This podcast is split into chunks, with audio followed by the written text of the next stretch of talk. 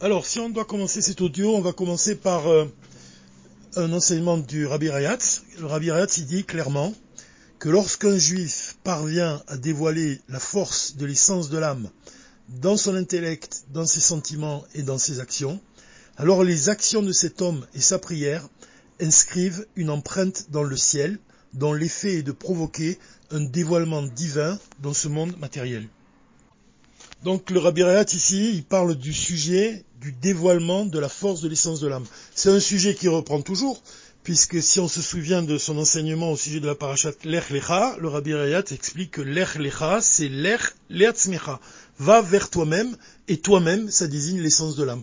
Donc le sujet de dévoiler la partie la plus profonde de notre âme. Pourquoi on introduit cet audio avec cet enseignement? Parce qu'on vient de passer le jour de Gimel Tammuz, et ce jour-là, c'est un jour pendant lequel on étudie le discours du rabbi Veatat Tsavé, et dans ce discours, le rabbi va nous donner les moyens justement de dévoiler l'essence de notre âme.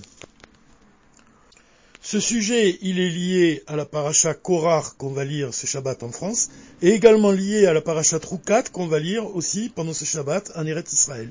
Donc, dans la paracha de Korar, l'enseignement que le rabbi délivre au sujet de l'essence de l'âme, c'est que Korar lui-même avait conscience de ce niveau, puisqu'on voit que dans les lettres même de son nom, Korar, Kouf, Resh, Chet, il y a la lettre Chet et la lettre Kouf qui forment le mot Chok.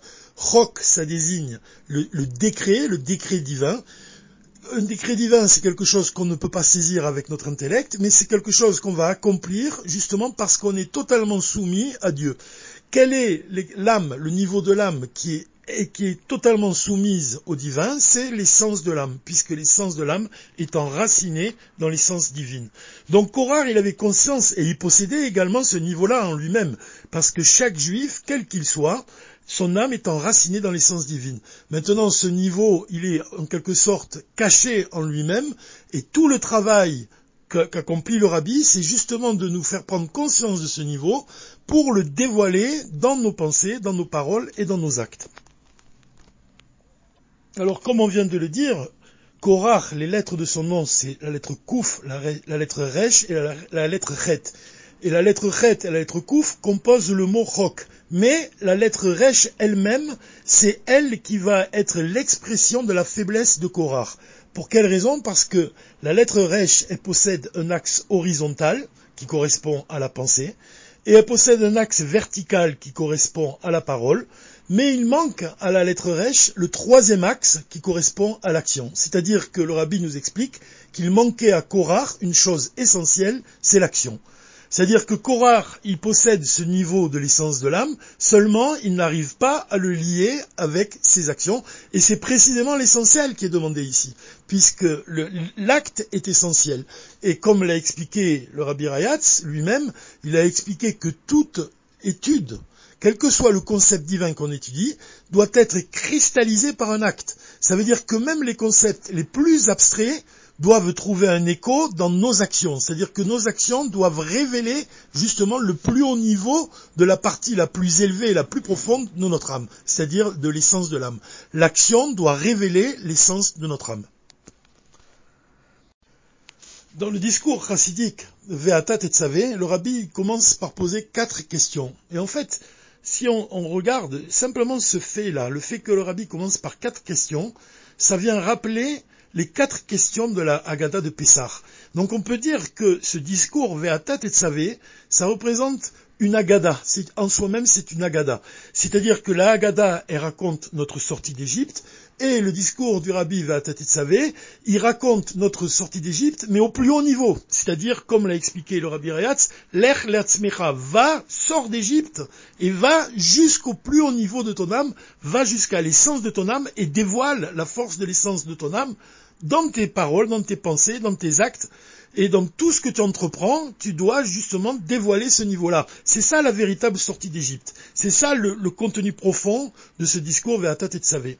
Alors, dans ce discours, pour dire les choses de manière très simple, en fait, le rabbi, il parle de deux niveaux de l'essence de l'âme.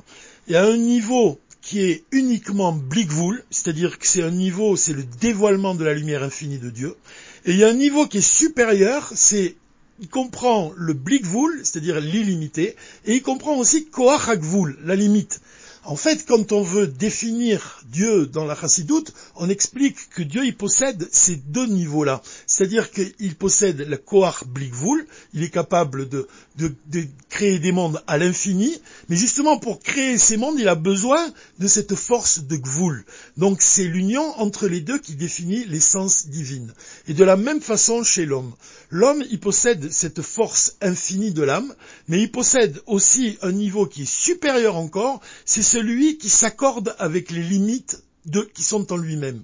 C'est-à-dire que le rabbi va parler clairement de deux niveaux. Il va parler du premier niveau qui correspond à Messirun Nefesh. En fait, Messirun Nefesh, c'est un dévoilement de la lumière infinie de Dieu dans notre âme. Ce, dévoilement de Messirun Nefesh, en fait, c'est un dévoilement, on voit que un juif qui est éclairé par ce niveau, il est capable d'accomplir des choses extraordinaires, mais seulement, il lui manque ce Koach Hakvul, c'est-à-dire que ce dévoilement-là, il est provisoire. Alors le rabbi prend l'exemple de ces juifs qui vivaient en Russie et qui étaient capables de, de se mettre en danger pour accomplir la volonté de Dieu, mais à partir du moment où le, danger était passé, qu'ils partent vivre en Amérique, ils ont perdu cette force-là de, de, de, de Nefesh. C'est-à-dire qu'ils n'ont plus cet élan, cette impulsion qui les liait à Dieu et qui leur permettait d'agir au-delà de l'intellect et de la raison. Par contre, le niveau supérieur, c'est le niveau justement de katit les maor. Le fait d'être brisé, d'être en exil. C'est-à-dire que c'est un travail qui provient de l'homme lui-même. Quand un homme, il a conscience, quand un juif, il a conscience qu'il vit dans l'exil, parce que le rabbi dit que c'est ça la sortie d'Égypte. Sortir d'Égypte, c'est avoir conscience tout d'abord qu'on est en Égypte. C'est-à-dire qu'on quand on a conscience qu'on est en exil, et qu'on fait tout ce qui est en notre pouvoir pour en sortir, c'est ça la sortie d'Égypte véritable. Ainsi, chaque juif, il doit voir chaque jour, il doit se dire qu'il doit sortir d'Égypte. Et, quand il a ce désir-là de sortir d'Égypte, ça vient du, fait qu'au au plus profond de lui-même, il désire le dévoilement de Dieu. Ce, fait-là, ce principe-là, il donc il s'appuie sur ce deuxième principe, le fait de katit les maor, le fait d'être brisé en exil, d'avoir conscience que le Betamigdash, il n'est pas là, d'avoir conscience qu'on ne voit pas avec nos yeux de chair le Machiar, ça va nous briser le cœur et ça va dévoiler la partie la plus profonde de notre âme, l'essence de l'âme véritable. Donc ce niveau-là, de Katit les Maor, c'est justement le niveau de l'âme qui s'accorde avec nos limites. C'est-à-dire que quand on dévoile ce niveau, c'est-à-dire quand on fait ce travail personnel, alors la lumière infinie de Dieu va changer nos limites, va, va influencer nos paroles, nos pensées, nos actes, va influencer notre intellect, va influencer nos sentiments et nos actions. C'est-à-dire que les limites qui sont en nous-mêmes vont se transformer. Ça, ce n'est possible que si on dévoile justement cette lumière infinie. La lumière qui provient de Katit les Maor. Il y a une histoire du, du Tov qui exprime assez bien, qui illustre assez bien le dévoilement de l'essence de l'âme. En fait, à l'époque du Baal Tov, il y a une communauté juive qui était menacée de destruction. Et le Baal Tov, il a, il a mesuré la gravité de cette situation, et pendant Rosh Hashanah Yom Kippour, il a multiplié ses prières et ses supplications. Et pendant la prière de Neila, tout le monde s'est rendu compte que, c'était un moment qui était particulièrement grave, parce qu'ils ont vu que le, le Baal Shem Tov, il priait avec une telle intensité, que quand ils en ont eu le cœur brisé, et à leur tour, ils se sont mis à pleurer. Et en fait, quand, euh, il y avait ce moment qui était très intense dans la synagogue, il y a un jeune villageois qui est rentré dans la synagogue, et ce, villageois, il était ignorant. Il, c'est tout juste qu'il savait lire quelques mots d'hébreu, alors il est resté debout et il écoutait, il écoutait l'officiant et il prononçait pas un mot. Mais quand il a vu comme ça tous les, hommes de la synagogue, et quand il a vu comment le Baal Shem Tov était concentré, comment il était grave, comment il priait avec cette intensité, il en a eu aussi le cœur brisé, et à son tour, il, il s'est mis à hurler. Mais qu'est-ce qu'il a hurlé? Il a hurlé le cri du coq, cocorico. Et il a dit, cocorico, éternel, aie pitié de nous. Quand le cri du coq il a retenti dans la synagogue, tous les hommes ont eu peur, et tout le monde fut saisi d'une certaine panique. Alors il y a un des présents qui s'est tenu près du villageois et qui lui a ordonné l'ordre de se taire. il a même voulu le renvoyer. À ce moment-là, le, vieux Bodo, c'est Rêve Yosef Yuspa, il a calmé les esprits et il a demandé au jeune homme de, rester à sa place. Alors quelques instants après cet incident, on entendit la voix du Baal Tov, puis celle de ses disciples, qui achevaient la prière de la, de Et le visage du Baal Tov, il était alors rayonnant de joie. Alors le, le, s'est ensuite approché du villageois et il a dit à tous les présents qui étaient là que le cri que ce, villageois a poussé, il a eu une force terrible et il est parvenu jusqu'au ciel et il a annulé le décret divin. Donc qu'est-ce qu'on voit dans, cette histoire-là? Qu'est-ce qui est important de comprendre? C'est qu'on pourrait dire que justement tous les présents qui étaient là, tous ces hommes-là qui étaient choqués par le cri du coq, en fait, ils correspondent d'une certaine manière à la partie de l'âme qui s'habille dans le corps, c'est-à-dire qu'ils correspondent aux forces limitées qui s'habillent dans le cerveau, dans le cœur et dans le corps tout entier, l'intellect, les sentiments et l'action. Et le cri du coq qu'a poussé ce villageois, ça, ça correspond à la partie la plus élevée de l'âme. C'est-à-dire que c'est un cri qui vient du plus profond du cœur. Ce cri-là, on peut le comparer au son du chauffard. C'est-à-dire que le son du chauffard, c'est vraiment un juif qui va crier le lien le plus intense qui l'unit à son père qui est dans le ciel, comme il a expliqué le Baal Tov, comme si qu'il disait papa. Comme ça a expliqué le Baal Tov, c'est ça le son du chauffard. De la même façon, on voit que ce villageois, qui, bien qu'il connaissait pas l'hébreu, bien qu'il connaissait pas les prières, il a poussé un cri qui était supérieur à toutes les prières de tous les présents, parce que c'était un cri qui venait du plus profond de son âme. C'était un cri qui était l'expression du lien de l'âme avec Dieu. Au départ, quand les, les villageois, ils ont voulu chasser le, ce, jeune villageois de la synagogue, le, le, jeune villageois, il a dit, je suis un juif moi aussi, et votre Dieu est le mien. Je suis un juif moi aussi, et votre Dieu est le mien. En fait, cette parole de ce villageois, elle exprime le fait que chaque juif, l'âme de chaque juif est enracinée dans l'essence divine. Première chose.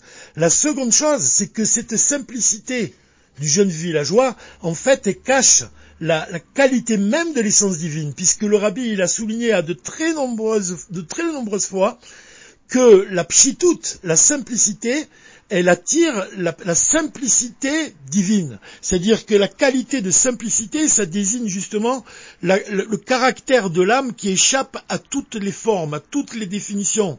Le caractère simple, la simplicité, elle évoque le divin, l'abstraction elle-même, le fait qu'il y a une partie de l'âme qui échappe à tout, qui échappe à toutes les définitions, à toutes les formes. Ça, c'est vraiment l'essence de l'âme divine, l'essence de l'âme juive.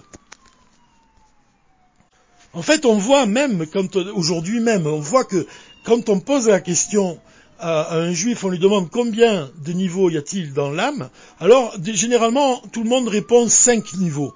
Le rabbi lui-même, dans, dans chez Torah Trasidut, il explique qu'il y a cinq niveaux. Il dit que le niveau le plus élevé, c'est le niveau de Yechida. Mais en fait, dans le Devar Malchut, le rabbi précise à deux reprises qu'il y a un niveau supérieur encore, c'est le niveau de l'âme qui n'a pas de nom. En fait, on, l'a défini comme étant l'essence de l'âme. L'essence de l'âme, on ne lui donne pas un nom particulier. En fait, c'est le niveau supérieur de l'âme. Le rabbi explique que ce niveau-là, il fait un avec Dieu. Quand on parle de Yechida, on parle d'un nom. En fait, Yechida, ça désigne le niveau de Keter, ça désigne le plaisir et la volonté. Évidemment, on parle de la volonté qui est au-delà de l'intellect, cette volonté de l'âme de s'unir à Dieu. Quand on parle du niveau supérieur de Keter, on parle du Ta'anoug, donc le niveau supérieur de Yechida, c'est le plaisir, le plaisir que ressent l'âme d'être attachée à Dieu, le plaisir que ressent un juif d'être attaché à Dieu, le plaisir que ressent un juif d'être attaché au rabbi et d'accomplir les commandements divins. Tout cela, en fait, ce sont des qualificatifs. Mais quand on parle de l'essence de l'âme, alors on parle d'un niveau qui est supérieur encore. Ce niveau-là qui n'a pas de nom. Et c'est ce que l'on voit dans l'histoire du villageois et du coq. Le villageois, quand il va pousser le cri du coq, en fait, ce, cri du coq, il représente justement ce qui n'a pas de nom. L'expression d'un cri, un cri qu'on ne peut pas définir comme quelque chose qui provient de l'intellect, ni du cœur, mais un cri qui provient de la profondeur du cœur. C'est-à-dire un cri qui provient du plus profond de nous-mêmes. Va jusqu'à toi-même. Le cri de Cocorico, justement, il représente le fait d'aller jusqu'au plus profond de nous-mêmes et de crier à Dieu le désir admatai, jusqu'à quand l'exil? Dans le Dvar Malchut sur la paracha Chukat, le rabbi, il va expliquer de manière profonde la signification du chiffre 7 et du chiffre 10. Pourquoi? Parce que quand il a dit la sira du Dvar Malchut en 5751, le Shabbat il tombait le 10 Tammuz. Comme le Shabbat, c'est le septième jour de la semaine, et comme dit Tammuz, c'est le compte d'après les jours du mois, donc le, le, le, chiffre 7 et le chiffre 10, donc ils vont être expliqués par le rabbi de manière profonde. Le chiffre 7, il représente les sept midot, les sept attributs. Et le chiffre 10, il représente ces sept attributs plus les attributs de Chabad, Chochma, Bina, Dat on sait que le monde a été créé en sept jours, et en fait, les, attributs de Chokhmah, Bina et ils ne participent pas à la création du monde. Quand est-ce qu'ils vont être révélés? C'est au moment où Dieu il va donner les terres de Kini, Knizi et Kadmoni.